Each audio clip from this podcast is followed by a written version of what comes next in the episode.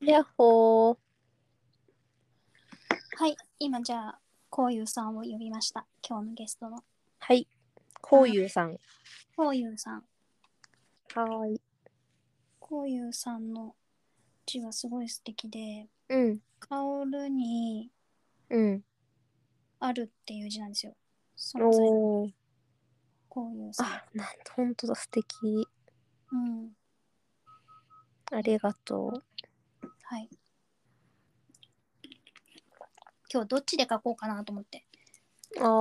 ー。水彩か iPad か。うん。今、今の気持ち的には。ね、でしょそうなるだろうな。 一応水彩の気分かな。うん。いいと思う。うん。水彩はまた書きたてと乾いた後で感じが変わるから、それもいいよね。そうだね、そうだね、うん変化がね、このそう時間帯でもあるから。お、うんこういうさん、こんばんは。よろしくお願いします。よろしくお願いします。お願いします。じゃあ、柔らかい壁始めていきます。はい、えーよろしくお願いやわらしはまいす。よろしくお願いします。柔らかい壁は、えーと、私だあまつと空気のような存在のしかみかちゃんに加え、毎回遊び相手をお一人お招きして進めています。えーゲストである、今日はこうゆうさんのお話から生まれるイメージで、えっと、絵の柔らかい壁を私が描いて、それが柔らかい壁ができましたら、またそれを見ながら何を感じるかをおしゃべりしていければと思っています。よろしくお願いします。お願いし ます。お願いしまということで今日はこうゆうさんがこの場に来て何をなんかお話聞かせてくれるのかなって楽しみにしてたんですけ どなんか思い浮かんでくることとかありますか話してみたいなとかありますかねす。そうですね。ふいつもはあれですか。もう本当にランダムにお話しされてるんですか。そうですフリースタイルで、なんかあんまり用意してくる人はちょっと少ないですかねうんなんか、えー、何話そうみたいなところから人もちらほらいろんな形でやってます。 な最るほど近こんなことあったんだよとか気になってんのはこれでとか。うんうんうん。私あのシカミカさんのこと全然知らないんですけど、あはい。よかったらうん。あのシカミカさんについ て、教えていただいてもいいで すか。なしかん、うん。しかみかちゃんはえっ、とこうゆうさんと私の出会いもしかみかちゃんと私の出会いもクラブハウスっていうあのあ、そうなんですか。えーはい。なんかこういうさんと出会ったお部屋とは別のお部屋で出会っうんて、で仲良くなった仲なんですよね。うんで私はこういうさんとも、えっ、と、1回お会いしたことはあるし、リアルに。うんうんあみかちゃんとは2回うんかな。うんうんうん一緒に遊んだことがあるっていううん中ですね。そうなんですね。はい。鹿美香さんも関東ですかあ、そうです。そうなんですね。はいえーどそうどんなとこで意気投合したどんなとこっていうかどどういう点で意気投合したんですか なんかじゃあ、しかみかちゃんから話すえー、どんなとこだろう改めて聞かれると、どんなとこだろうね。 うーん。え、断末さんからでいいです。 そしたらね、私は、うんあの、うんえっ、とこの柔らかい壁の遊びをポッドキャストでやるってなった時に、えっ、と一人でやると何かあなんだろうな一人でやるより二人でやった方が面白いだろうしなんか自分も一人対誰かゲスト遊び相手ってやるとちょっと何があるかわかんないから怖いなとかもしかしたら息が詰まるかもしれないとか、そういうふうに思ってて。うんでその時になんか空気のような存在でしかみかちゃんにいてほしいっていうふうに真っ先に思い浮かんだのがしかみかちゃんで、うんその今空気のような存在って言ったけどなんか私にとっては無理しなくていい存在っていうかうんうんうんなんか楽なんですよね自分が話してたらう。んなるほどすごい大事です よねそういう存在ねいやーそうなんですよ。なんか元気な時は一層元気になるし落ち込んでたうんうんらあうのん私が気づいてないことを言ってくれるっていうかうんなんか教えてくれたりとかもするしねまあうん別に偉い感じじゃなくなんかわかるよとも言ってくれるしみたいなうんうんうん感じでオールマイティーいろんなところでえー活躍しているシカミカちゃんっていう感じ です。そうなんですね空気のような存在って相当すごいですけどね なんですよ。ない相と当すごい困と思るみたいなういや本当そうです よ。いやいや照れるんでもうこういうさんの話しよ待って違うってあれシカミカちゃん今の流れは次シカミカちゃんから私へあのそっかレベルの人っていう私への褒めが返ってくるう。あそあそういうそっかだからはい多分ねこういうの何にするこういうさん。 こういうさんと私は、あれですよね、朝の平日の座禅をしようっていうお部屋で、座禅をしているのか、みんな雑談を聞きたいのか、 わかんないけど、相当やりたい放題やってますけどそうそう、それもね、なんか本当、こういうさんと、もう一人、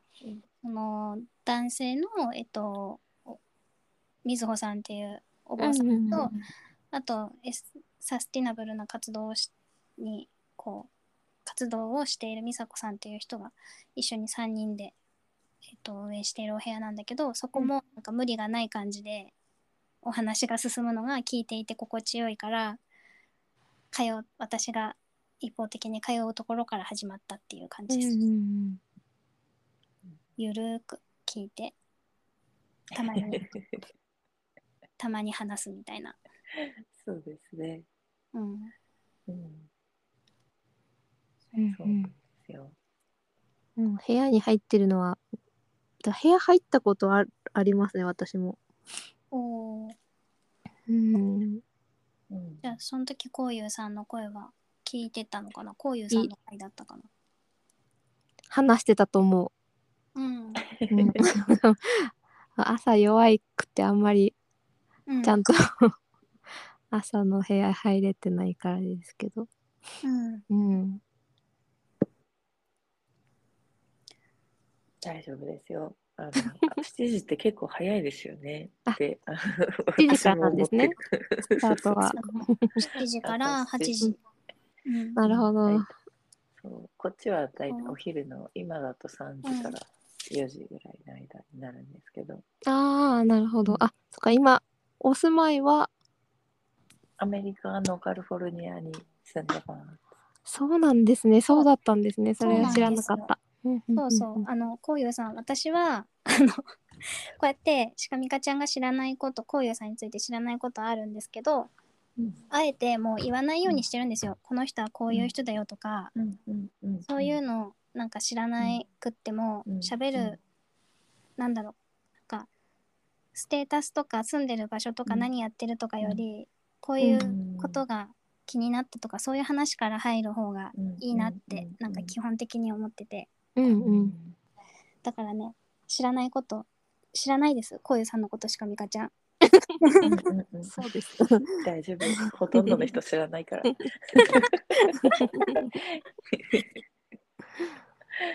そうですね。まあ、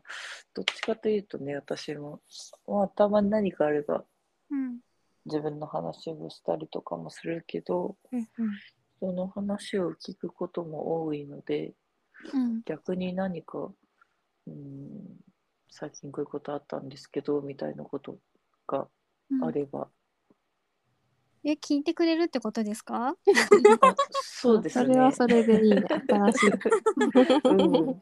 いいじゃなんん。か、うん、なんとなくそういう気分の感じで、ああ、うんうんうん、何かあるのかなしかみかちゃんなんかありますかな何かへえあれ石とかダーマツさんに選んでくれた方あではないそうそうそうそうですそうですあーおーなるほど私そうだの石好きのきっかけになった人ですねこういうさんあ、そうなんですか。そうです ね前から好きなのかと思ってました。うーんまあなんかそうそうそうすめっちゃ好きって人に言うほど好きじゃなかったっていうかうんうんうんその出会いの話をすると去年の6月5月に、うんうんそのさっき言ってたあの座禅の部屋の美佐子さんとこういうさんがマウントシャスターに行ったんですよねアメリカのそうです。聖地になってるなんかクリスタルガイザーが出てくるポイントうのんマウントシャスターに行った時にうん石を欲しい人にはもう代わりに買って届けますよっていうのをやられてて、うんで私は、えーなんか選んでほしいと思ってお願いして買ってきてもらった石があってそれが綺麗だなと思ってずっと見てて見たりとか友達に見せたりとかしててでそれを8月にもらったそれで自分で石が好きってさらに思ったのは11月くらいでなんかそう気に天然石とか気になるみたいな石の鉱物的なその成り立ちも気になるみたいな感じで、いろんなところから気になるセンサーが出てうんでで12月には鹿美香ちゃんと石拾いに行ってたっていうそうそうあ、一緒に行ってたんですね。。そうそうですすそうそうなんですよでその時に鹿美香ちゃんと一緒に初めて石拾いをした帰り道に、うんもう私鹿美香ちゃんになんかそのこういうさんに石を選んでいただいたんだっていうことも言ってたし、うんその流れで、うなんうかん私人のために石を拾うっていうのをシミュレーションしたんだけどできたって言ったんですよ。うんううんんうんうんこういうさんが私に選んでくれたようようになのかわかんないけど、うんなんか誰かのことを思い浮かべながらうんなんかどういう石がいいのかとかこの石はあの人に合ってそうだみたいなことをうんうん考えながら拾うのは自分できできると思ったみたいなことを言ったんだよね、私。うんうんうんうんうんしかみかちゃんそれ覚えてますかうん、覚えてる。覚えてますよ。でその1ヶ月も経たないうちにそういうあなたのための石拾いをしてきますっていう遊びを発表してやりだしたっていう。う。うんん。そうだったんですね。だかそうらなんですよそなんのかごき縁っがあるかんけでしょがうねね、うんうん、きっかけがこういうさんそうだったんだね。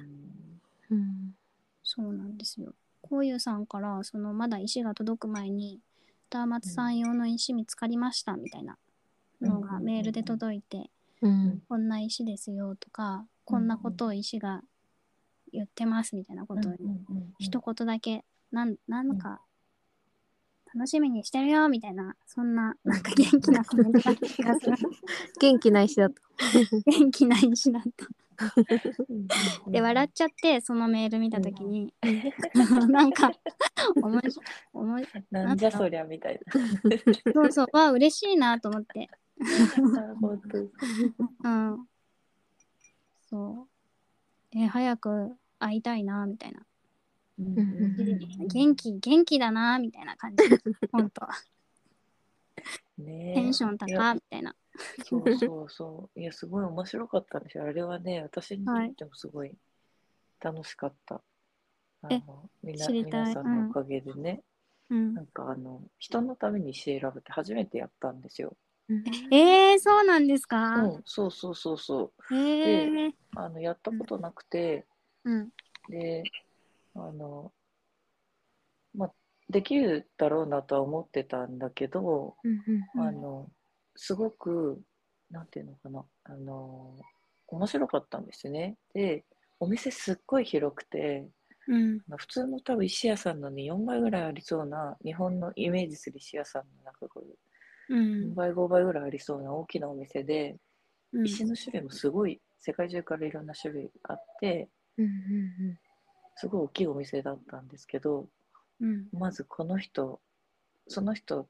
を思い浮かべてその人のお願い、まあ、例えば、なんか恋愛運アップしたいですとか婚活中ですとか、なんか健康とかね、うんうんうん皆さんにいろいろ送ってもらったのでそこをイメージししてこの人がこういうふうに言ってるので、あのぴったりな石はどこですかみたいな感じでこう呼びかけるんですよ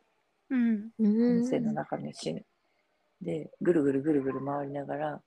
うんでこの辺だなっていうのが分かるんですよね。うんうんねうんあ 子供が泣き叫びながら大私丈を夫探しに来たああお母さんお昼寝から起きたのかなえっとね朝朝なんですよこっちあ朝朝早朝なんですけどあ朝の3時か4時そうそうそうあれかな寝なくてのかなそうそううそうんうんいるようお母さんいるよ 昨日ちょっとね風邪ひいちゃってあ珍あしくねなんかちょっとね、うんでも、うん、元気なんですけどねすぐ泣き止んじゃったそうそうそううんね安心したでもうんそうなんですよでなんかその、うんその後にだいたいこのあこの後編のコーナーに石があるなーっていうことが分かるとうんじゃあこの辺の誰ですかみたいな感じで聞くんですねあの種類、ういんろんな種類あるのでうんうそんしたらなんかここだよーみたいな感じで声が聞こえてくるんですよ、へえまあ声が聞こえてくるっていうか感じるっていう感じの方がうんうんまうあん自然かなって感じなんですけど、あここかなっていうでここって聞くとうんって言うんですよね、こここって聞いた時にはもうその場所に行ってるんですか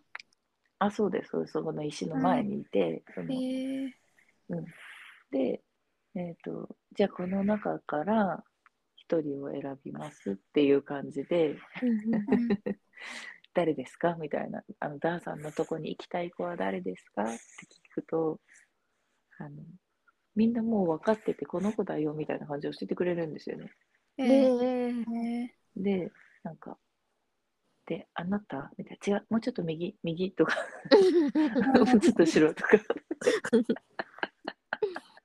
で、で、えあ、じゃあこの子だっていうことで、見つ一つその一つを見つけて、うんで、うんえっ、と、ダーさんはこういうことうんをしたいみたいだけど、あなたはダーさんのとこに行きますかみたいな感じで、最ファイナルアンサーで聞 く聞いた、聞いたんですね。うんうんそしたらみんなもう行く気満々なんですよ。へえみんなも そうだからやっぱその子のその人のための一人を選んでるからうんううんんもうなんか自分が行くって思っててうんうんなんだろうなんつったらいいの旅に出る前の覚悟を決めてるじゃないけど拙者でござるみたい ななんか石とか「はへい私が行きます」みたいなのだったりとかなんかその石によっても喋り方とかこうなんか個性があって。うんうんそうなんか面白いなーって。でも、なんか、サポートしたいってみんな思ってくれてるうんうんんですよね。それがね、すごく面白くて、なんかすごく愛おしくて、あ、なんか石って可愛いなーみたいな、あ、なんか、ね、普段黙ってるから、うんなんなんだろう、どう思ってる、 どう思ってるかって言ったらあれですけど、うんそういうことって、ね、きあのうん目が向かないし、耳もひこひ、ね、開かないんだけど、そういうふうに聞いてみると、うんあの、おのおのにこう思ってることがあったり、なんかこう、役に立てたら嬉しいって思ってる節があって、うんうん、すごく、ね、なんか可愛いなっていう感じでしたね。うんうんこの人のところ行きたい人行きますかって聞いたら多くの医師が「はいはいはい」って言うってことですかそれがね、そうじゃなかったんですよね。おおへえうん、だから、あの、一つを選びますって言ってたからかな。あこの中で一人っていう。だから、うんまあね、その瞬時に指導士がコミュニケーション取ってたとかそういうことじゃないとは思うんだけどでもそのうん一人を見つけるために、ダーさんのは、えうんあの思い出したんだけどはい。ダーさんのは結構探したんですよあのすぐ見つかる人もいればうん。なかなか見つからなかった人がもういたりとかしてうんあのその差が結構大きかったんだけどうんうん結構ねダーさんの子はねあの、うん探し回ったなんなんか23週ぐらいしたかなどこだどこだへーみたいな感じで、でほとんどは外に出てるんだけどその子だけは買って帰ってきたね、うちの2つだけがショーケースの中に入っててうん。あのちょっとこう特別待遇され て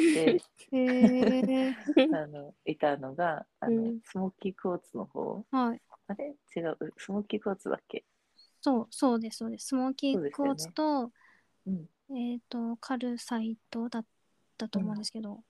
緑カのルやつですサよイねト。。そうそうそうです。うんうんうんうん。そうそうそうそう。そのクォーツの方が入ってました。へけえ。あのガラスのケースの中に。へうん、で結構あの物としてもあのすごくクオリティもいいものだし、うんなんかパワーパワーもなんかすごくちっちゃいんだけどすごくこうギュッと凝縮されてて、うん、ああなるほどなみたい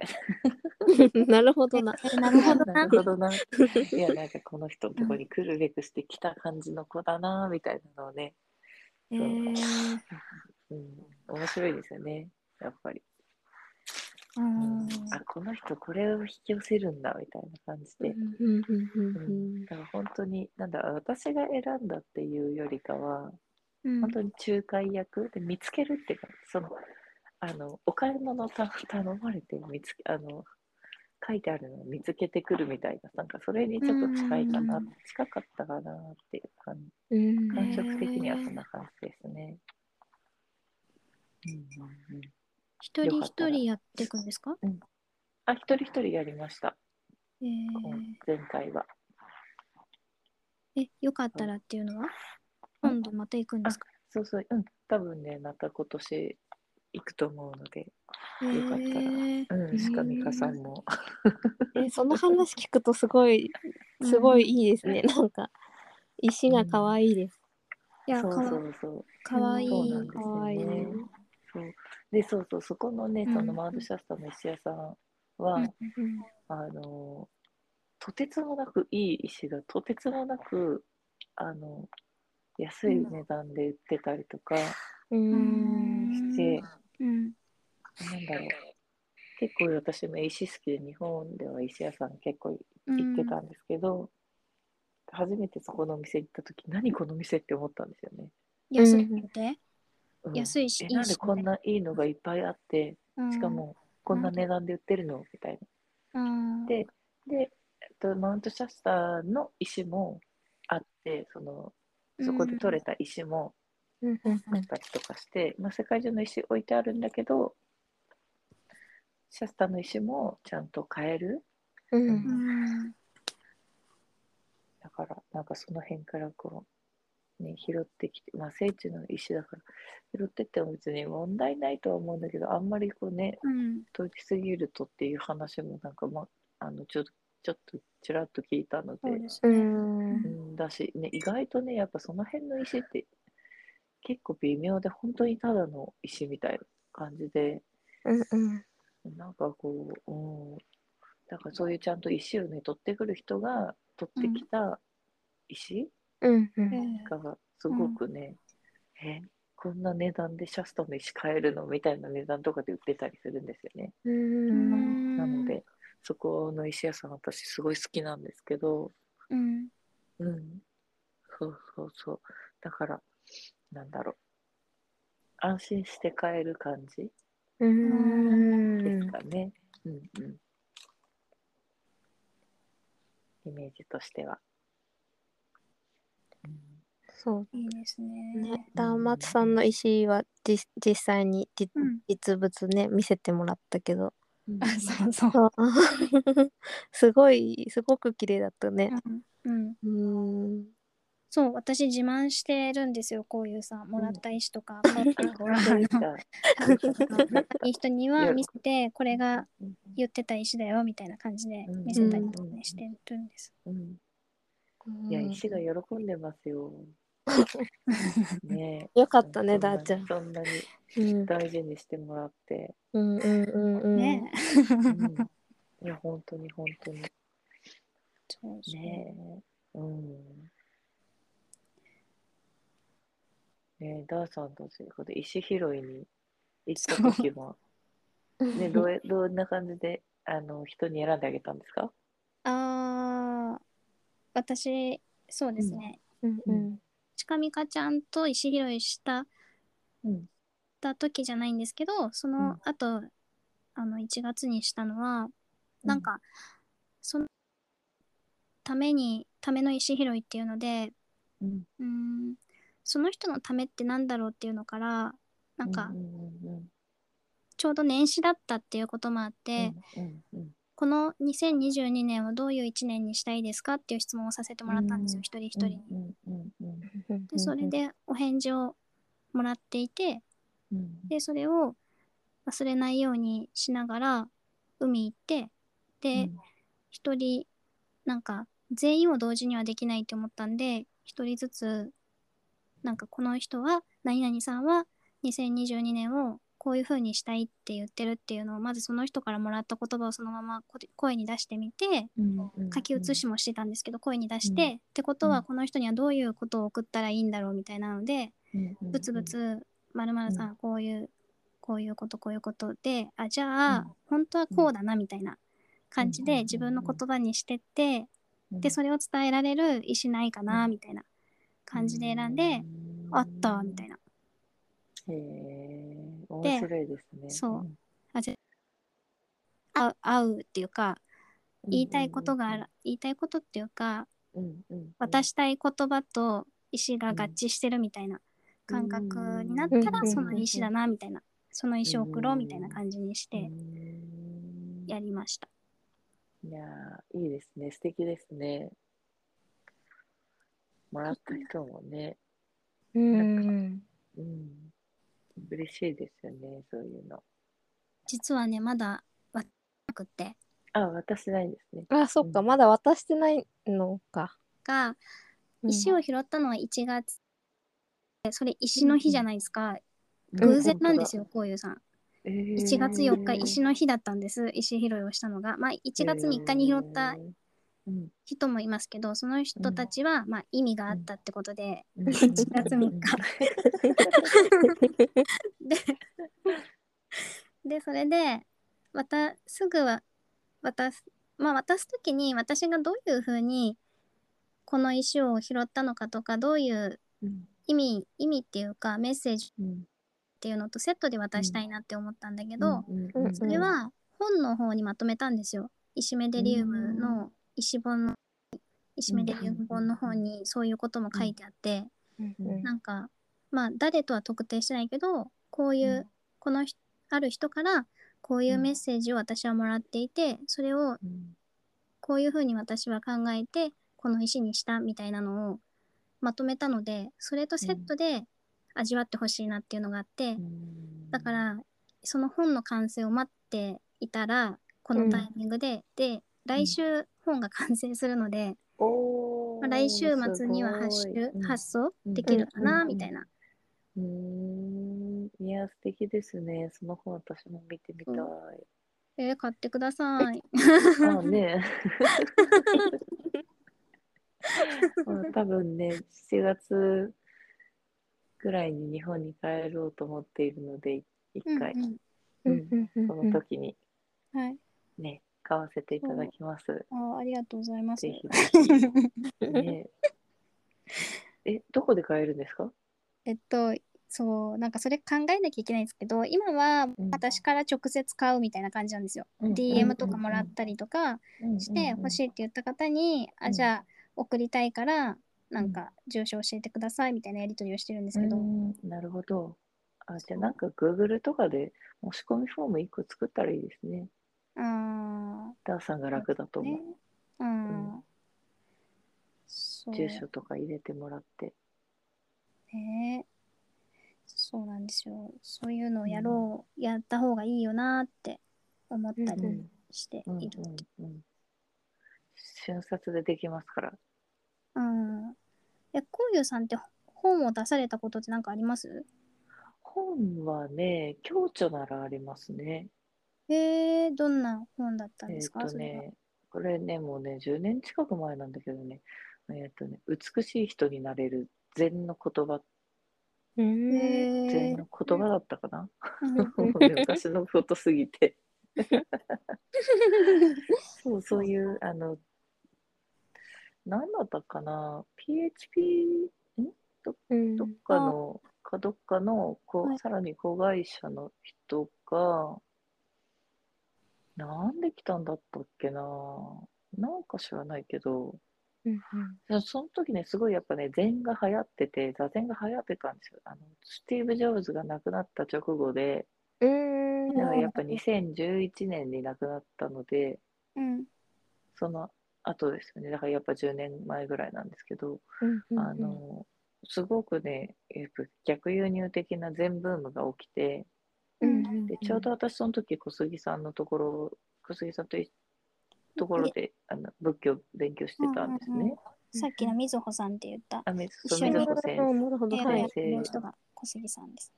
そうそうみずほ先生がうん私の先生で、まあなんか担任の先生みたいな感じでうん私たちは研修生っていう感じで、まあ、勉強をしてる、まあ、若者みたいな感じでで私たち座禅会とかも駒澤大学でやってたりとか、ね。うんうんまあ、た頼まれたら企業とかにも行ってやったりとか、うんうんうんそういうふうにこう割となんだ単発で座禅会うん座禅の指導さ,、させてもらったりとかいろいろやっててうんそんな中でたまたまなんかその担当の方から前前後の本を出したいっていうことでうん前後を並べてそれの解説を書くっていうのをとその時の研修生と1 2 3人ぐらいとかで書いたのかな、10うんうんみんなで書いてうんうんうん水穂先生にチェックしてもらってみたいなっうんていうのえーがありましたね。うんうんうん、あ一応しかみかさんのためにうん付け加えておくと、一応私あの本業お坊さんなのでそ そこは存存じておりま した。あよかったで す何何やってんだか自分でもよくわかんないぐらい、うんそれで、その支いろい部ろ、支部がアメリカにあるんですようねん。その、なるほあど。 まあ、一応アメリおカ坊さん総統州のあの、うんまあ、インターナショナルセンターってだから国際関係の,、うん。あの海外にも全ってすごい広がってて、うんうんうんもうすごいいっぱいお坊さんいるんですよ。うんで全センターってまあ日本でいうお寺みたいなところもいっぱいありますし、はいそういうところとや連携しながらいろんなことを進めていたりとかしたりするのが、うんまあ一応私の今の本職うんうんうんうんですね。うんという感じです。それでうんそちらにいたんですね。そう。そうなんですそうそうそれでこっちにいる、うんうんうんなるほど。もうほとんどそのねあの本業なんだけどほとんどサブみたいな感じで、そでそのお坊さんの仕事がサブ。ううんんさあそうそう私の中ではあー。あの他の他のことをいろいろ一生懸命やってますね。うんうんうんうん面白いですよ。うんえ他のことっていうのはどういねうこと、気うん気になりますよね。 る うん企みがね、なんかすごい楽しそうな企みが見えて企みるね感じ。がありましいたやよね。今今いろんな企みをしてて、うんそうそうえっとまあ一応他にやってることって言ったらそのヨガのインストラクターと、うんあとヒーラースピリチュアルヒーラーとうんうんうん両方やってて、うんうんでそ両方ともすごいやってて楽しくてもう結構な長いこと続けてるんですけど、はいでもヨガはコロナで対面のをこっちに来てやろうと思ったらうんできなかったので、うん。最近になって去年去年の半ばぐらいからねまた美佐子ちゃんとうんあの対面のヨガクラスをねあのママさんたち向けに始めて、うへん。でーそれもあの月に1回、えっとうん子守付きおーすごい。うちの旦那が子供を見ててくれますよっていう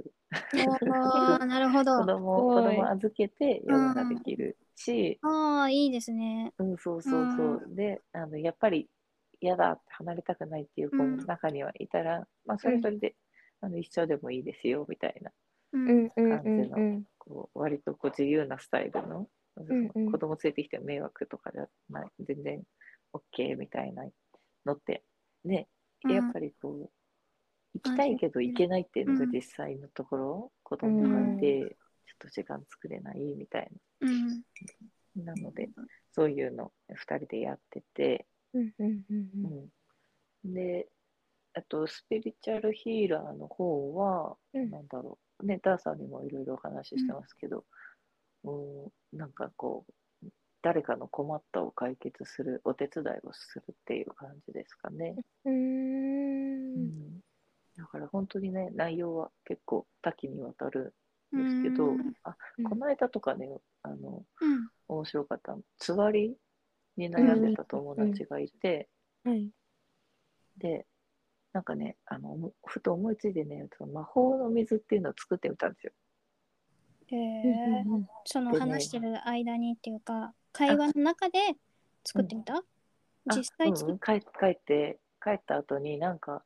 ね大変そうだからなんかうんないかなとかって思ってて、あなんか魔法の水作ってみようってなんかふとひらめいたんですよね。うんうんうんうんうん。で後でなんかこううん後からそうそういう水を作って売ってる人がいるっていうことを後から知って波動水みたいなのねううんん。っていうのがあるんですって私も知らなくてうんうん。でなんかねさらにねそういうのをねもうちょっとねあの物理的な方法でうんあの作ってる人もいるっていうのを知ってうん。あなんか同じようなことやってる人いっぱいいるんだなっていう、うんなんかもうちょっとあと魔法水って言うとすごいふわっとしてるんだけどうんあの病病気とかその不調があるところうん。を測定してそれに、うんそれに合わせたこうなんか水みたいなのを作ってうんうん50倍100ぐらいで飲ん飲ん飲めるような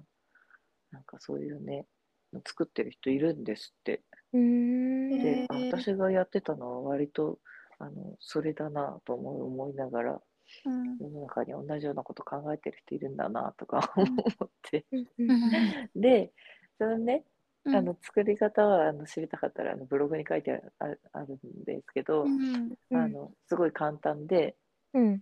その時にやったのは、うんえっとね、満月の下に満月の日にあの月光浴させた水うん。の波動を整えて、えっとね、フラワー・オブ・ライフって知ってますかあーなんか形幾の何学模様みたいな、うん、あーうん。聞いたことはあります。今パッとは思い浮かばないんですけどう、んうんうんなんなかんかそういう円のがいっぱいこう出てるやあつそ、うそうそうそうそうそうそうそうそう円が重なり合って。うんうん、そうそうそうそうそう、まあ、いろんなやつあるんですけど、うんうまさに私が今回使ったのはそれでうん。それの上にまた数時間とか置いてあ波動波動を整えたんですよね。へえ。でその後にそう自分の気を入れ気を入れるというか、その水を変容させるなんかそれに合うなんだろうそうつわりを軽減するためのうん。水に変容させたって感じですかね。うん。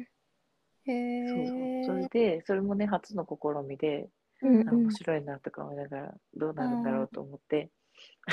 人体実験と私 そうでな るんだその友達に、じゃあ人人体実験させた。さすがに人体実験ですとは言わなかったん ですけど。初めて作ってみましたみたいなことを言ってるんだけど、 でねあの2個 ,2 個作ったんですよ。で1つは、うんうあのなんだろう疲労疲労でなんかこう睡眠、あの産後45ヶ月ぐらいのお母さんがい一人いてお友達で、うんでうもん旦那さん出張で出張ばっかでいなくて寝不足だしなんかあのすごい疲れてるって言ってたから、うんなんかうんうんそういうのに効くやつないかなと思って、まあ、とにかく1個それ作ってみたのとあとつわりが軽減するのと2個作ってみたんだけどうんあの、まあ、その疲労の方は、あ、なんかうんなんかよよく分かんなかったけど美味しかったって言わ れてあそそっかみたいなうんうん素直な感じだ感ったんですけ想どを言ってくれたってことそうそうそうそううんで、なんかね、つわりはね、そのその子、本当にね、結構き大変で、午前中は結構もうほとんど動け、動きたくないというか、朝も辛いし、なんか、うんうんもう何にもしてないね、子供にも、あ、もうちょっと今は無理みたいな、うんあの、何にもしてないのに遊んでもあげられないみたいなね、うん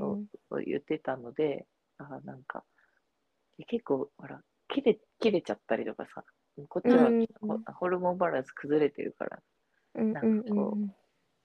うん、だから子供に対しても怒っちゃったりとかしたいやしたくないのにしちゃうみたういな、んそういう状況だって言ってたからでなんかねうんそれ飲んでる間は、嘘のようにつわりがね収まったって言ってて、うへんーすなんかごい本当にありがとうございますみたいななんか奇跡のような1週間でしたとか言ってでも1週間ぐらいで飲み終わ飲み切って250のペットボトルであげたから、あのなくなっちゃったからなくなって飲み終えたらうんまたなんかこう戻ってきちゃったみたいなこと言ってたから、うん本当になんかあのすごい一週なんかその奇跡のような1週間でしたとか言って言ってもらえてうんうんで一応効果あったんだなとか思いながらあのでねうんでその後になんかもう今度は旅行に行くことになったんだけどその子がねはいうんであのでもなんかまだね偽りも収まってないし気気が重いですとかって言ってたから、うんえせっかく行くんだったら楽しんでおいでよみたいな感じで、うんまたじゃあお水作ってあげるから持ってきなよみたいなこと言ってたんだけど、うんはいね嬉しいとか言ってたんだけどなんかもう渡渡せるタイミングがなくて、うん私もそれを聞いたのが結構行く直前で、うんなるほでどうんそうでねなんか渡せないタイミング的にちょっと難しいなと思っててうんうんでどうしようかなと思ってあじゃあヒーリングすればいいじゃんと思ってうんであ渡せないからよかったらヒーリングしましょうかみたいな感じでうんあの言ったら、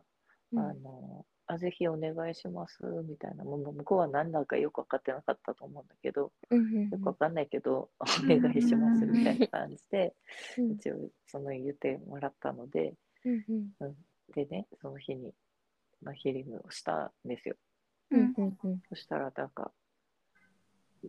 3日後ぐらいにね、どうでしたかって言ったら、なんか翌日から嘘のように 気持ち悪さが収まりました、みたいな感じで言ってて、 あ、それは良かった、みたいな。うんなんかもう、すごいおかげさまで、ななんか、ちゃんと楽しんでこれました、みたいな感じで。で、なんかそれ以降、まあ、たまにちょっと起きるうんことは起きるみたいですけど、なんか本当にね、朝とかも全然起き上がれなかったのが、すくっと起きて、おはようみたいな感じで、うんなんかこう、うん、あの、普通に過ごせるようになったって言って、うんうんうん言ってましたね。そういうの、なんかそういう、こうなんか割とこう、いろんなところで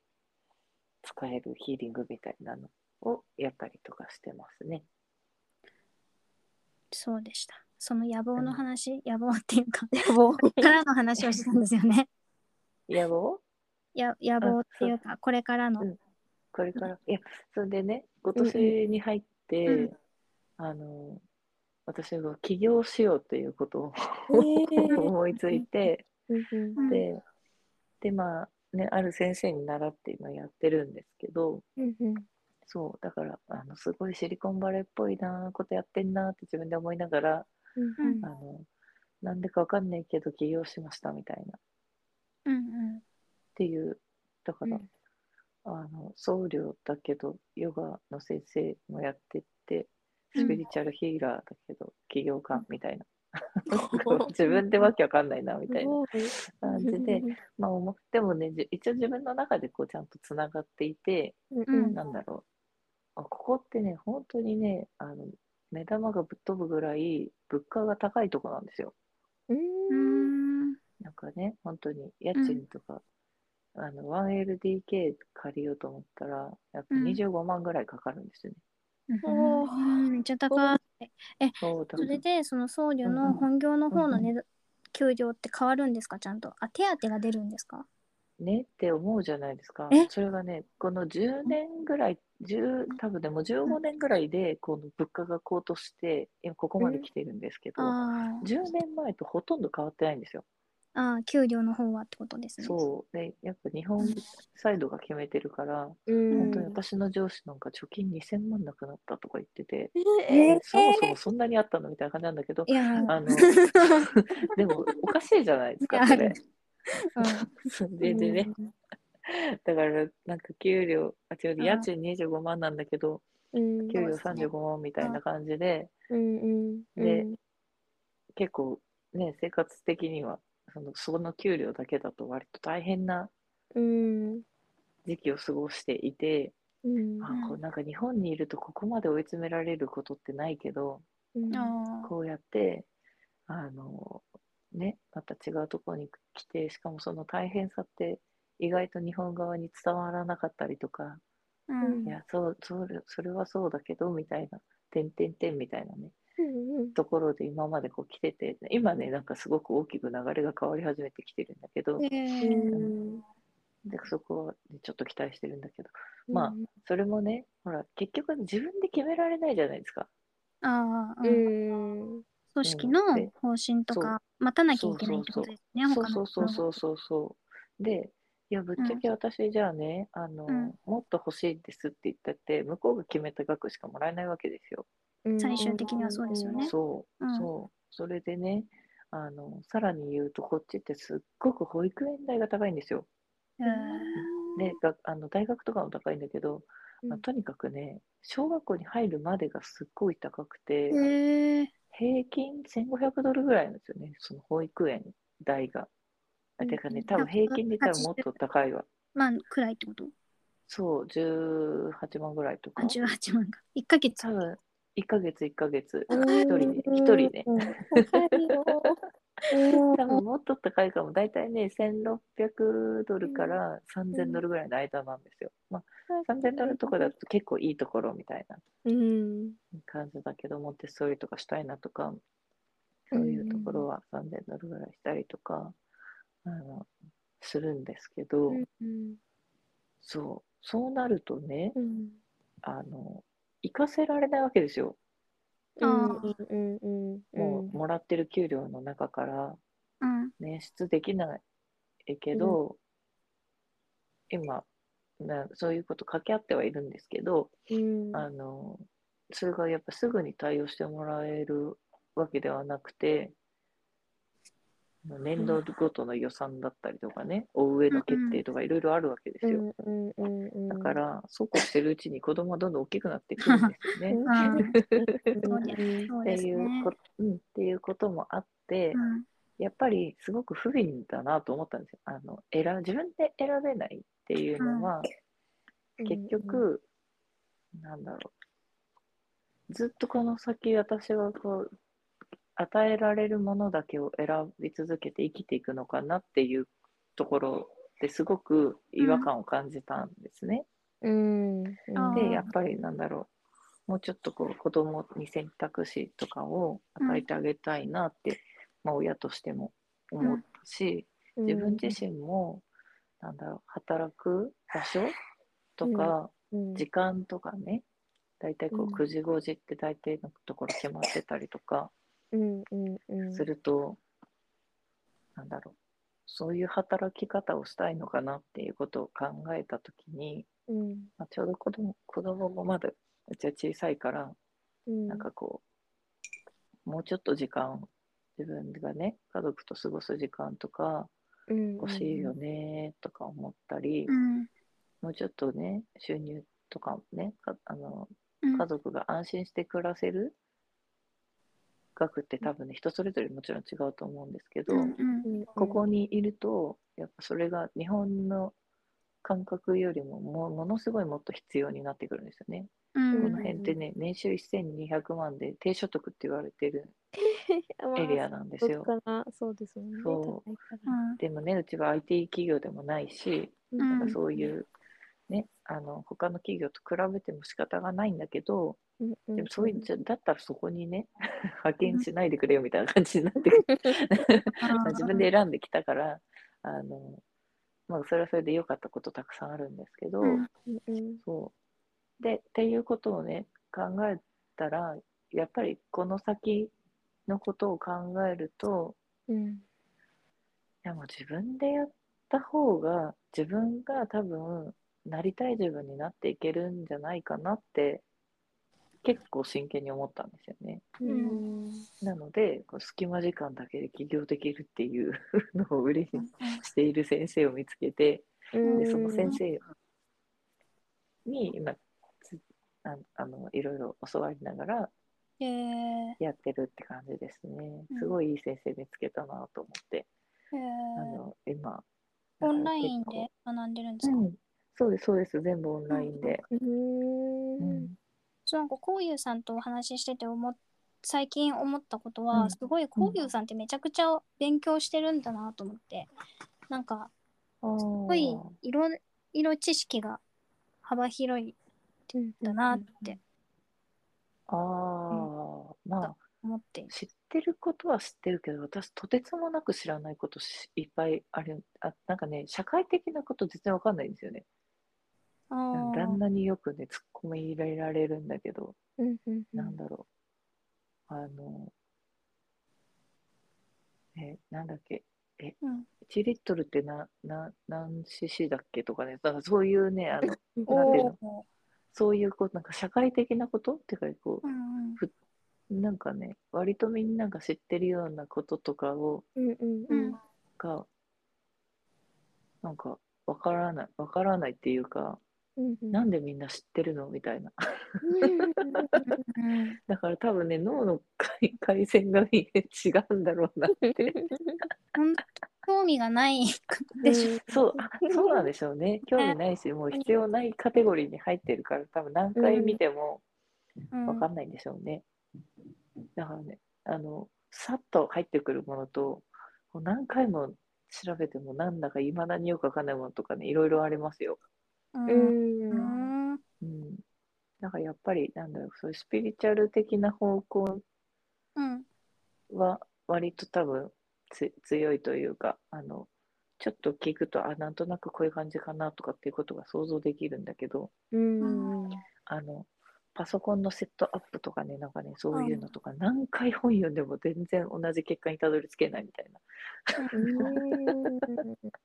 もうなんで、なんで日本語が書いてあるはずなのに、日本語がわからないみたいな。っていう感じの。うん。だから、まあ、人それぞれね、あの、うん得て増えてがあるから、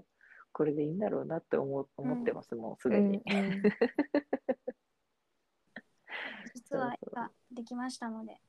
お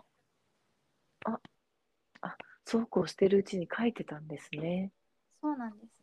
投稿してるうちにねできてた。すごい。待っててください楽しみ。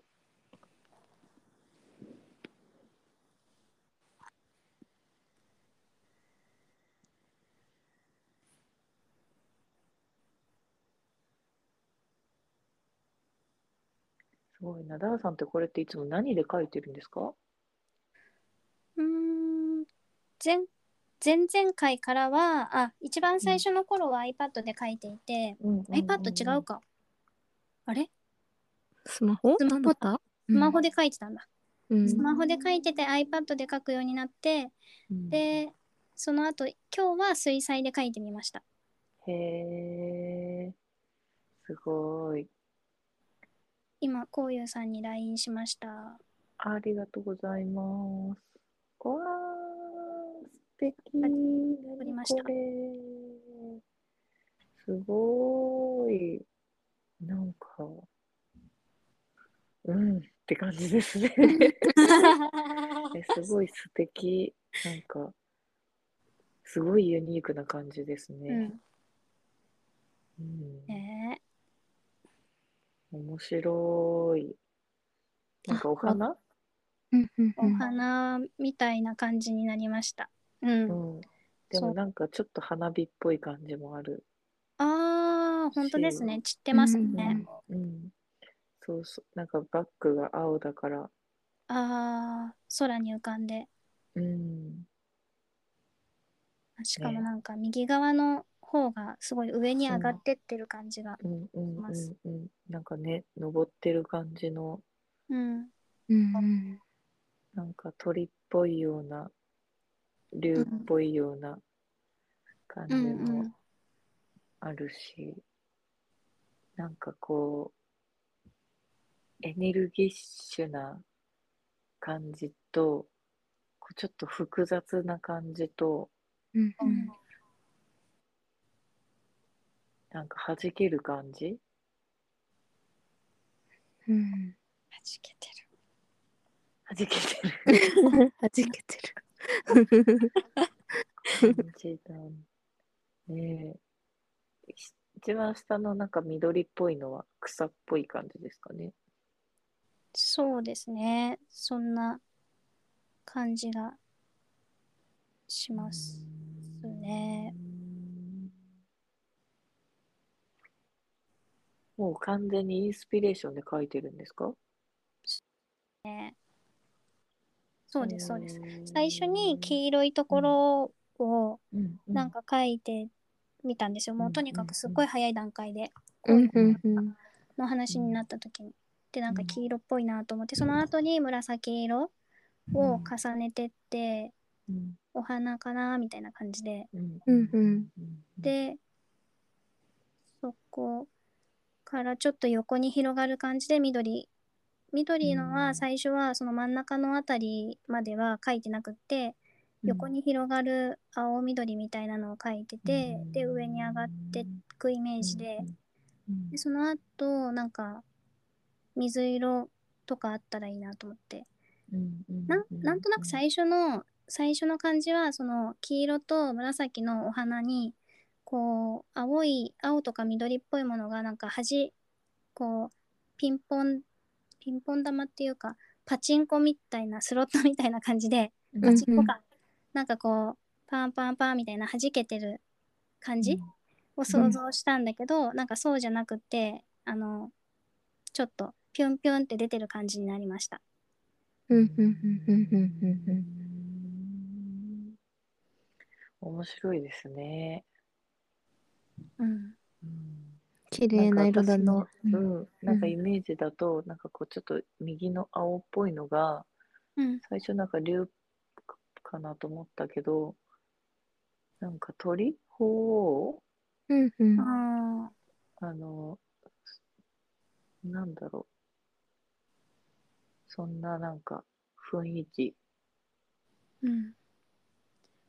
一番う上っていうか3つ三つなんか塊があるじゃないですかうんそれうんの一番上が鳳凰に見える、それともなんあかうん右全体側のね青い青い方青い方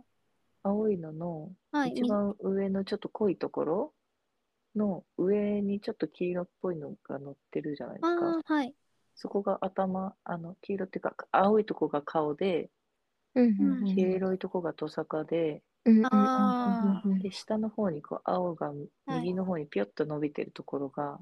なんかこうちょっと羽っぽくいいあ感じで、でなんかこう全体的に、なんだろう。うんかといってこの線が全部そうっていなんかこの青い線が伸びて左の方に伸びてるところが尻尾の方でーあーそっちまで、なるほどそうそうそうそうそうそうそうなるほどなるほどです。へーそうそうでなんかこう鼻っぽいところがもう全部こうなんだろうせ背中っていうかうんうんうん確かっていう感じの、に。わあすごいそう見るとなんかす、 うんなんかすごい宝宝めっちゃ買っ担いでなんて言うんですかセクシーが乗ってる船みたいな感じしませんかなるほどね。確かに。そうすですごい。うん。うん確か軽やかさもありながら重みもあるみたいな感じで、あに。うん。いやすい。ごいですね。めっいちやゃこいいれをねね。かかうんパパッとかけるダーさんがすごいですよ。うん。ーあーこういうさんのお話からへえ面白い。これは結構ゆっくりかけ書いたのでうんうんうんうん。すごい細かく書けてます。うーん細かいでもなんかねすごくうん、なんかわかるかもって、なんだろうなんかねあのいろいろありますよねっていう感じあのなんだろう人ってさ表面的に見ると本当に表面的なものしか見えないんだけど、うんうん。なんかやっぱりこういろいろあるわけでその人の中にうんなんかそういうのがこうなんかすごく表現されている感じがするうんなんとなくなんだろううーん結構ね多分私はそうは思ってないけど傍から見傍から見ると多分すごく私って複雑な家庭環境で育っていると思うんですよ。うんううんうん。なんかまあ親が離婚して再婚してとかっていうのはまあよくある話だと思うんだけどんあの、まあ、それで兄弟6人6人兄弟だしうんおお あのそうそう 3, 人が全く両親一緒で、はいでお母さんが違う妹が2人いてお父さん違う弟1人いてみたいうんえな、まあー、みんなで一緒に暮らしてたわけじゃないんだけど。うんとかあの父方韓国系だから、うあんのなんだろう韓そういうそういうって言ったらあれだけど、うん韓国筋の親戚とかすごいいっぱいいてうんうんででねあの、まあ、日本では韓国人って結構差別の対象になるんだけどあのそういう問題じゃなくてそこのか、なんか人たちすごいみんな個性がめちゃめちゃ強くて。うんで結構なんだろういろんな体験させられてるっていうかなんなんだろううこんの間も話したけど、なんかこうアル中みたいな人とかいたりとかなんかうんうんうんお酒飲んでもか帰れなくなっちゃったとかなんかねう、んいつもとかあの結構すごい人がいっぱいいて。多分ね生まれて死ぬまでこういう人にあの一人会うか会わないかみたいな人がいっぱいいるわけですよ。 うんう。うんんうん、それでなんかあの家とか2回ぐらい追い出されたことあったりとか、うん。でまあ、いろんな事情でなんですけどうんあのなんかおばあちゃん家に住んでたらうんあの突然家売り飛ばされてえーある日帰ったらあの、全部家が封鎖されてて自分の荷物もなくなってたみたいな。え ことあったりとか結構ギャグなんですけどうんそうそうでなんかあのそれでその後引っ越したらひ引っ越した場所の上の階になんかヤクザの事務所みたいなのがあったりと かねえ ー、みたいな感じじゃないですか、うんそういう結構あのよくわかんない学生時代とかを過ごしててうん。今今思う今思うとね、でもそういうのってあの話さないし多分聞かれもしないからほうん本当にそういうのって、なんだろう親戚とかなんか同じようななんかこうぶっ飛んだ親戚持ってる人とかとはたまに花がそういう話で家族のぶっ飛び話で花が咲く時とかあるんだけど、うんそうそうでもなんだろうそういういろいろなこうすごく至ってシンプルなんだけどうんシンプルな中にこう複雑さがある感じうん。うんとかなんだろうな、なんかこう、そういうのがうん表現されているように思いました。うん、うんシンプルの中に複雑さがある感じ。うん、うん。そうそう。だから私は面白いじあの 人生を選んできたんだろうなぐらいにしか、まあ、思ってないんですけどね、今今は、うん、うん、そうそう。なんだけど、面白いなーって、この絵を見ながら、そういう、そういうことをね、ふと思い出しました。そういえばそういうことあったな、みたいな。うん。なんかさ、鳳凰がいるようにね、もう見えてるんですけど、私には。うんううんんだからうんうんうんでなんかその後ろにあるあの黄色と紫うんとか飛び散ってる感じのものがうんなんかあのこういうさんのこと好きだからついてっちゃってるみたいなこういうさんが背負いたいわけじゃないみたいな感じ背つ負いてきてるなんか近くにいるねみたいな背負ってるように見えてるけど背負ってるつもりないよみたいな感じ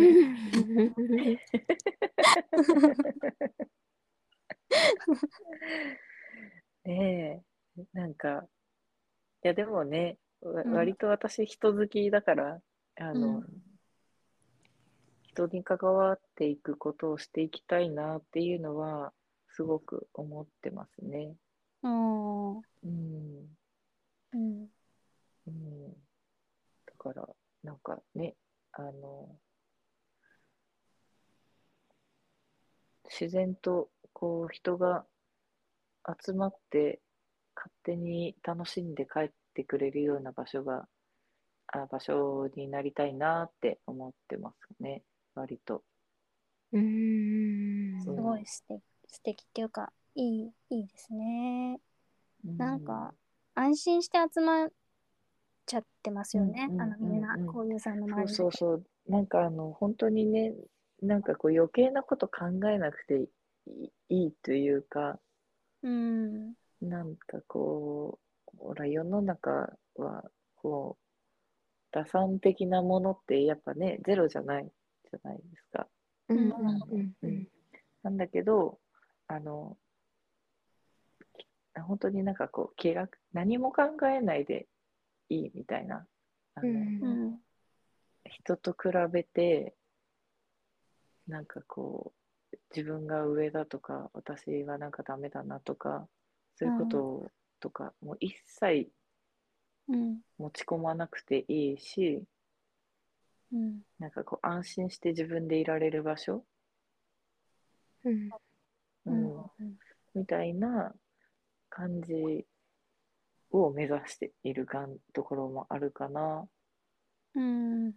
うん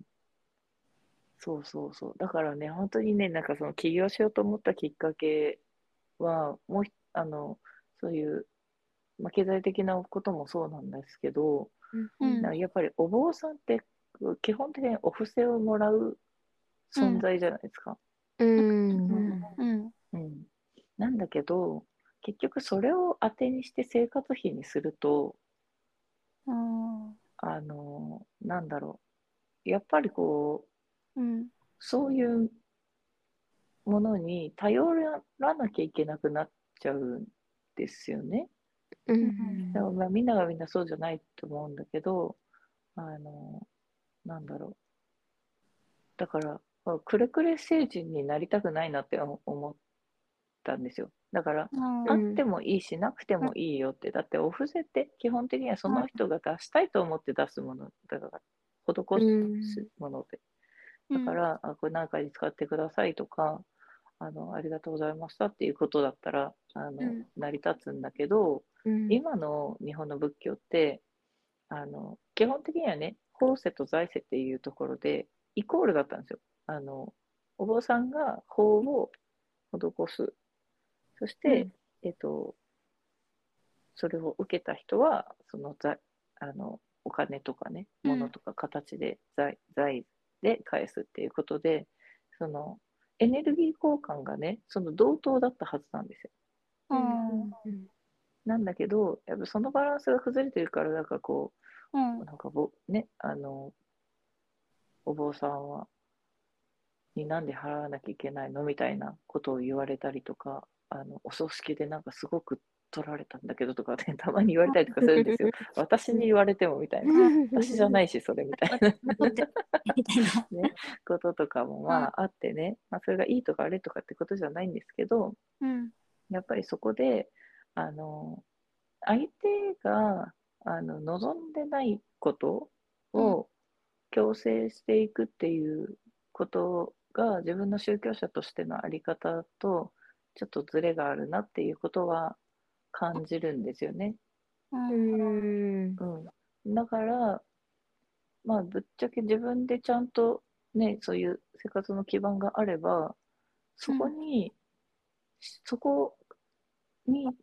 なんだろう、自分の宗教活動の中で、お金に対する、あの執着を捨てられるんですよ。うん。それってすっごく楽だなって思って、うん要するにし心配しなくていいよって感じですようん。うん、心配しなくていいし、なんだろう。こういう風に言ったらお布施もらえるかなみたいな風に活動したくないじゃないですか。なんかこう、どう言ったらいっぱいもらえるかなみたいなことを、まあみんな思ってないですけど、でもうんそれがこうイコール生活になっていくと、やっぱりねうん、人って欲が出てくるから、まあね、あの、子供が増えたら増えた分だけうん生活費がかかったりとかね、うんうんこういう学校とかね、まあ、いろいろあるわけで、うんであればあるに越したことないっていうのが正直ね、に今の日本の宗教界のあり方だなっていうのね、あの普通の人と同じように生活してるから、生活費はかかるわけですよ。それ税金、うんあのね、あの税金で賄われるわけではないので。うんっていうことを考えた時にあすごくあの選択肢が広がるなーって本当に自分のやりたいことっていうことを考えた時にあすごくあのなんだろう自分で自分を支えていけることができるなあということで、えそっちに舵を切ることにしたんですよね。うんででもそういうふうにやっぱりいろいろ考えていくとじゃあ本当に自分がやりたいことってなんだろうとうん思って、やっぱ考え始めてなんだろうなやっぱりなんだかんだ言って私は座禅が好きだからうんあの、うん、なんか禅センターみたいなのを日本に作りたいなーってうんい今今は思ってますね。あのうん明日気持ちが変わる可能性はゼロじゃないんだけど、あの海外ってたくさんあるんですよ、そういう全センターが。全センターではどんなことができるのかっていうのうをんとねそっちの活動を教えてもらっていいですかうん、日本のお寺って檀家制度じゃないですか。あうんてか檀家制度なんですよ、大体。うんで、お寺ってだから基本的にそこの檀家さんが行くところ、おーまあ、あるいはなんかこうね座禅会とかオープン写経会とかオープンあの法話の会とかやってるところもありますけどそういうことがああって何かきっかけがあって行くとか、あそこの,、ねあの仏さんに会いに行くとかいろいろあると思う御朱印もらいに行くとかいろいろあると思うんですけど、まあ、基本的にはベースとしては檀家さんで成り立ってるんですよね形としては。だから一応住職が代表なんだけどお寺はこう檀家さんのものなんですよ自分で作らない限り。株式会社の株主とあそうそうそうそう働いてそるうそうみたいなそう。いやもうでも本当そうなんですうよ。んだから結局そういう人たちがこ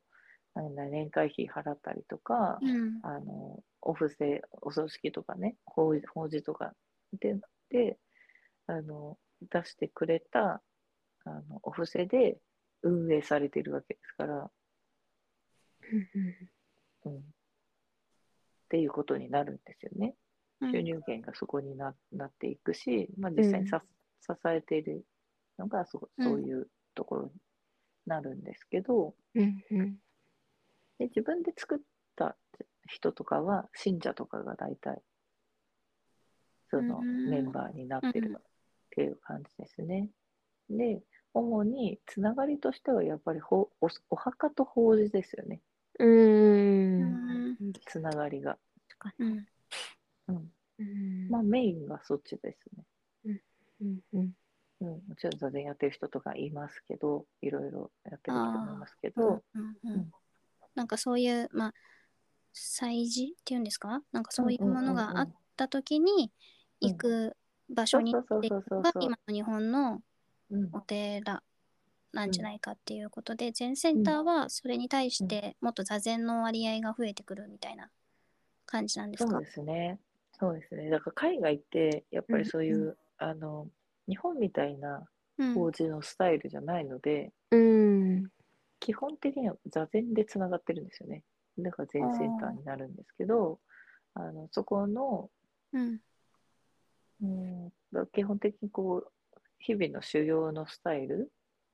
朝うん座禅して、うみんなんで掃除してご飯食べて、うんまたあのなんかいろいろサムサムっていうんですけどサムをしたりとか、あのいろいろなことをやってまた夜座禅しサてみたいなこう修行日本の修行道場で行われているような、あの生活スタイルうんうんうんをそこに住んでる人たちがしながらそういう生活私もしたいよとかももっと座禅したいよっていう人たちが外から通いできたりあの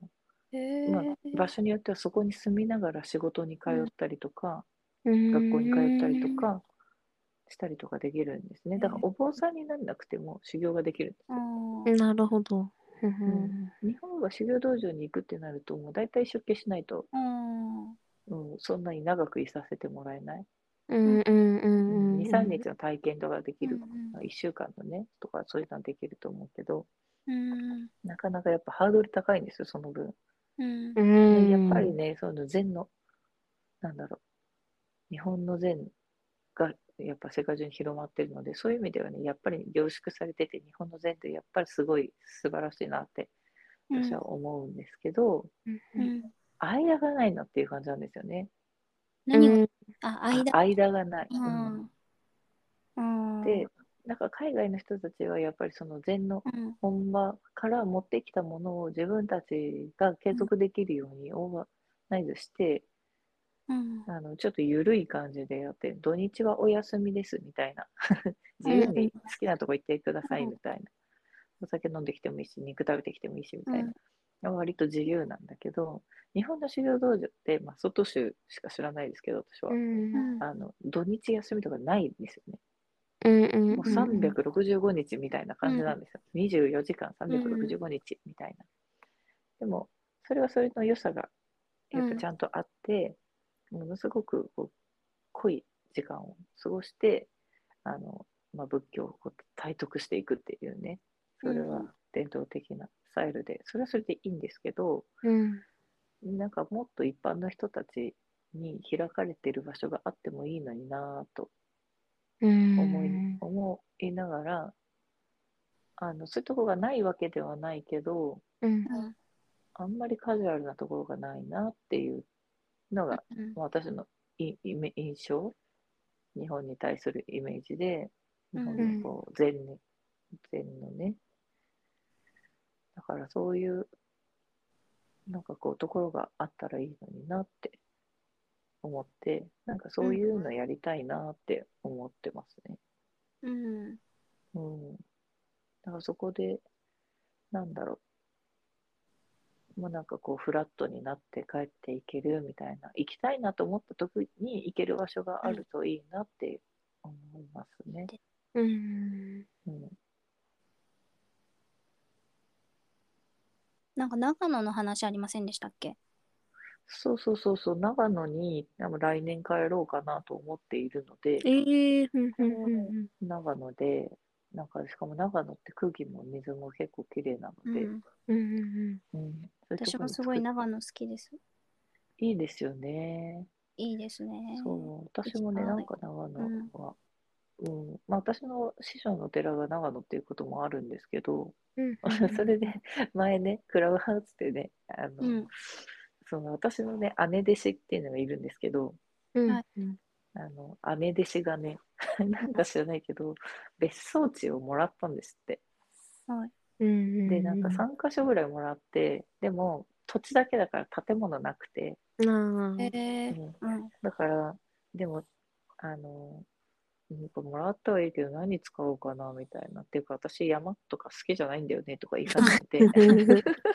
ええあのすごい都会っ子なんですよ。うん。であの虫とか無理みたいなうん感じなので私はあの一番さこの辺でできた一番新しいマンションが好きだみたいなことを言っている人だからねうんうんうん あの快適なところが好きなんですようんうんでも虫とか無理みたいな山とか興味ないみた いなそうって言ってたからじゃあ1個私にちょうだいよって言って、うんうんでセンター作るからちょうだいって言ったらいいよあげるとか言って言ってたからあじゃあ DIY とかで DIY、うん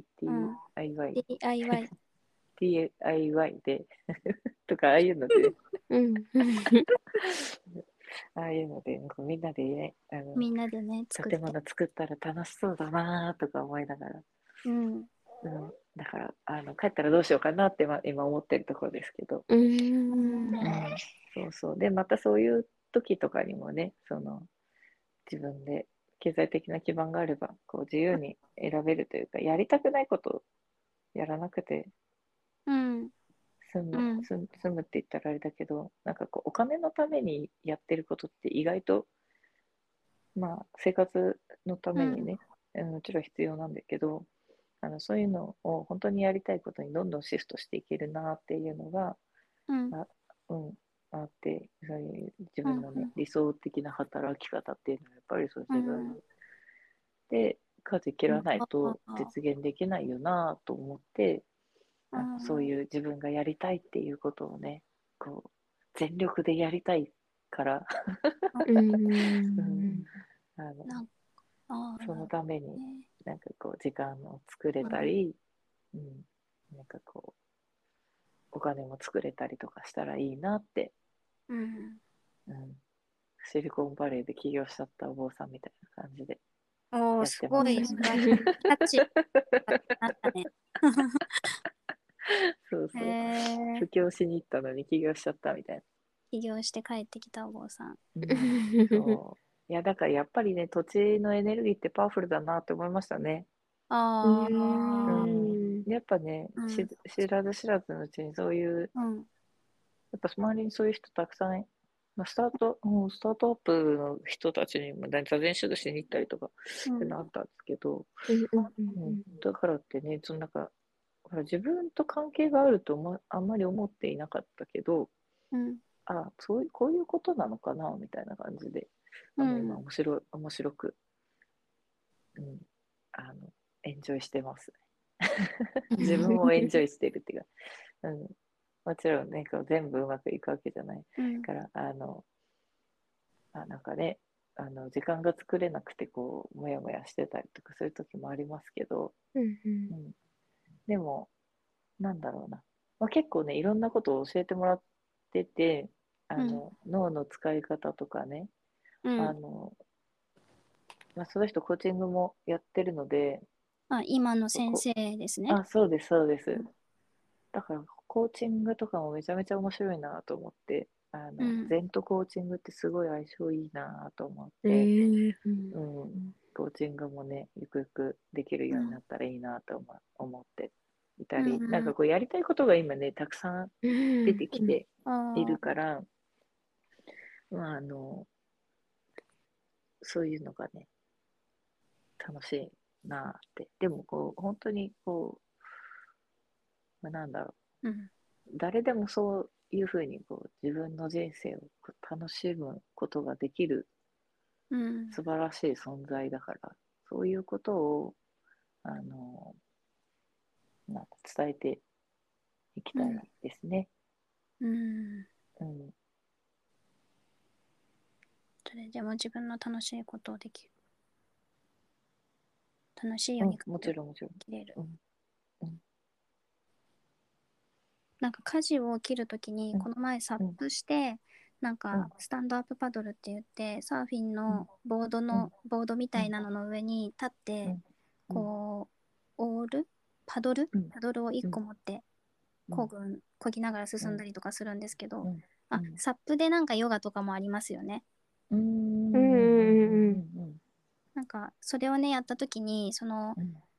パドルで漕ぐんだけど方向転換したい時は体をなんだろうう軸にして本当うにん腰をねひねると回転が大きくなります。おーはいはいはい一回一うん回だから、うん、なんか腰ごと回すとそのパドルの力もあるうし、んそこの多分腰で座ってるうんお尻からパドルでに使える力もあって、グイって回す回ることができるよみたいな話なんですけど、なんかそうだから自分の軸を見つけちゃう見つかるとなんかそうやって大きく方向転換をするっていうのがしやすくなるんだろうなっていうのを今お話聞いててなんかその自分がやったサップとつな考えてましあーそうですねいやうんうんう本ん当にそうなんですよ、た。だから、あのもちろんねその誰にとってもその私みたいなやり方が幸せなわけではなくてうん、あの自分の軸に照らし合わせることが大切なんですよねうん、うんだから、、うん、私は割とこう安定思考ではない人なんですよ。不安定思考なんです。 あうのん割とあの躊躇なく飛び込んじゃえる人なんですよね。うんでも傍から見るとよくそういうことできるねっていう人って多分たくさんいると思うし、うんそういう人がこういうことをやったらものすごく精神的に不安定になるかもしれないからあの自分に合ったやり方うんっていうのをちゃんとあのなんだろう見つけて進んでいくっていうのとあと自分のゴールですよね。だからどうどうなっていきたいかっていうところ、うんう、んうんうん、どうなっていきたいかから逆逆算してじゃあ今どうするみたいなうんだから、もしなんか今、うん、もうちょっと違うところに転職したいなとか思ったら、ですぐに辞める必要も全くなくて、ね、意識だけ変え,、変えるっていうのも一つだし、あの、なんか探し始めるっていうだけでも一つ舵を切ってる大きな一歩だし、うんうん、私もまだね、仕事は続けてますから、うん。だからそういう、なんだろう、こう自分に合ったやり方とゴール、まあ、自分のゴールを見つけて自分に合ったやり方で進めていくのがいいんじゃないのかなって今、今のところ思ってますね。うんうんうんなんか起業をしたいっていうのももともとはその、今今でいう本業であるその僧侶の活動っていうか、それを純粋にやれるようにっていうことからの発想なんですもんね。なんなんそうですね。うん、うんくれくれになりたくないからっていうのをおっしゃってたけうど、ん、っていうのもそうそうそうそれもそうだし、あの自分の選択肢を増やしていきたいっていうのもそうだし例えばこう、うんあの今の仕事まあ活動と仕事ってちょっと違くて私の仕事はやっぱり基本的に9時5時であのなんだろういろいろな資料作ったりとか、うんあのうんやらなきゃいけないこととかういんろいろあって、どっかでセンターに依頼されたらこう出張で行ったりとうんうんか、会議とかあったりとか、うんそういうことあるけどそれじゃあ全部やりたいことなのかって言ったらうんちょっと違うんですよ。うんなんかそこの役職にいるからやってる仕事なわけであって、うんうんうんとこれずっとやっていきたいのかって言ったら、うん私は、うん、もうちょっとやもっと違うやりたいことがありますっていうのが正直なところで、それもやってみるまで分かんなかったからうんあのそれは今今はそう思ってるってことなんですけどうんなんだろうあのなんだっていいと思うんですけどうん本当にやっぱりね私たちこう輪廻みたいなことを言ったら前世とか言うけどうんこの今回この生まれて死ぬまでってこう1回しかないわけですよねはいうんだからそれをこうどうエンジョイしていくかっていうことをやっぱりあのなんとなくこう毎日に追われて考える暇もないんだけどうんやっぱり本当にそこを突き詰めていったのが禅の修行のあり方だと私は思ってるんですねうん実のところう。んあれってなんか単純に厳しくてあの、うん自分をこう高めなきゃいけないみたういんな、精神統一みたいなえそういうことじゃないと私は思ってるんですよ。うんみんな他の人がどう思ってるかわからないんですけれども本当にそのたった一度の人生をどうやって生きていくかっていうことをあの突き詰めていった結果あれにたどり着いたって思ってるんですね。うんうん、だからなんだろうやっぱり自分もちゃんとそういうところと向き合って生きていきたい、うんでも意外とそれってできてるようでうんお坊さんたちもみんなできてなかったりとか、うんなんか土地に縛られてたり習慣に縛られてたりとか、うんうん伝統に縛られてたりとかねうんうんいろいろなんですよ。うんうん、だからそういううんでも、なんだろう、こう、まあ、良くも悪くも、私はそういうバックグラウンドが、あの、そんなないので、あの、おうん坊さんとしてもね、お寺に生まれたわけじゃないかったりとか、あの、土地に縛られたりとかしてないので、うんそういう自由度があるから、うん、なんかこう、そういう高校にいいき行ってみたいなって 思ってきたんですね。えー、すごい楽しみですね。どんな。うん、楽しみです。うんうん。そうそうそう。なのでね、なんかだからそういう、えなんだどんろなう、風にこなっちゃうのか。う、うん、もう本当にね、皆さんがそういうふうにこう、なれ、なれる、一人一人の存在だ、だなので、うん、私がそうとかってことじゃなくて、うんなんかそういうことをね、あの、うん、みんな、みんなとこううん体現していけたらいいなってうん。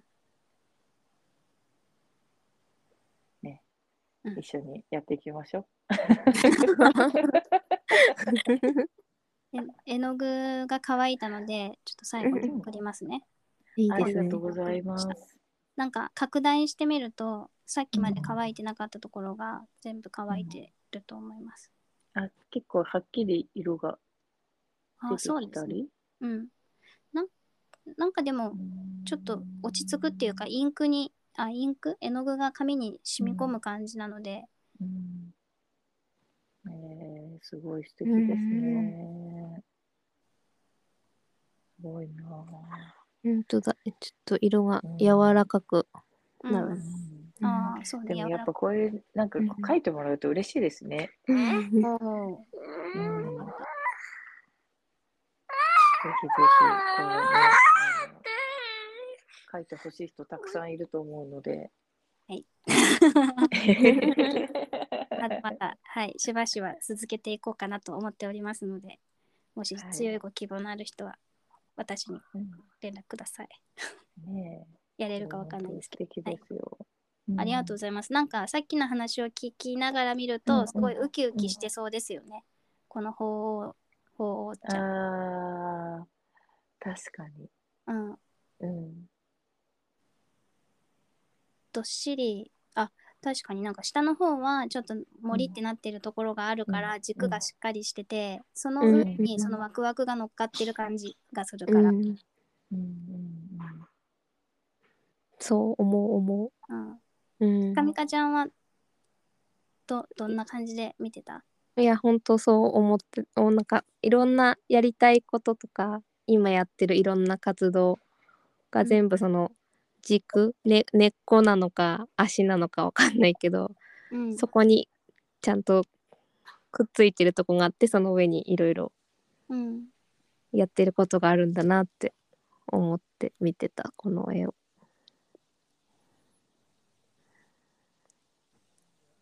ありがとうございます。うん、今のありがとうございますはなんていうか、あれです。え絵にいいこと言ってくれてっていうことじゃなくってはい良かったですっていうこと、 よかったです。よかったです。はいこういうさんもありがとうございましたありがとうございました。ありがとうございます。はいじゃあ今日の柔らかい壁はこれでお開きにしたいと思いますはい、はーいじゃああまりがとうございました。あありがとうございました。たはりがとうございました。ーいまたはーい。い。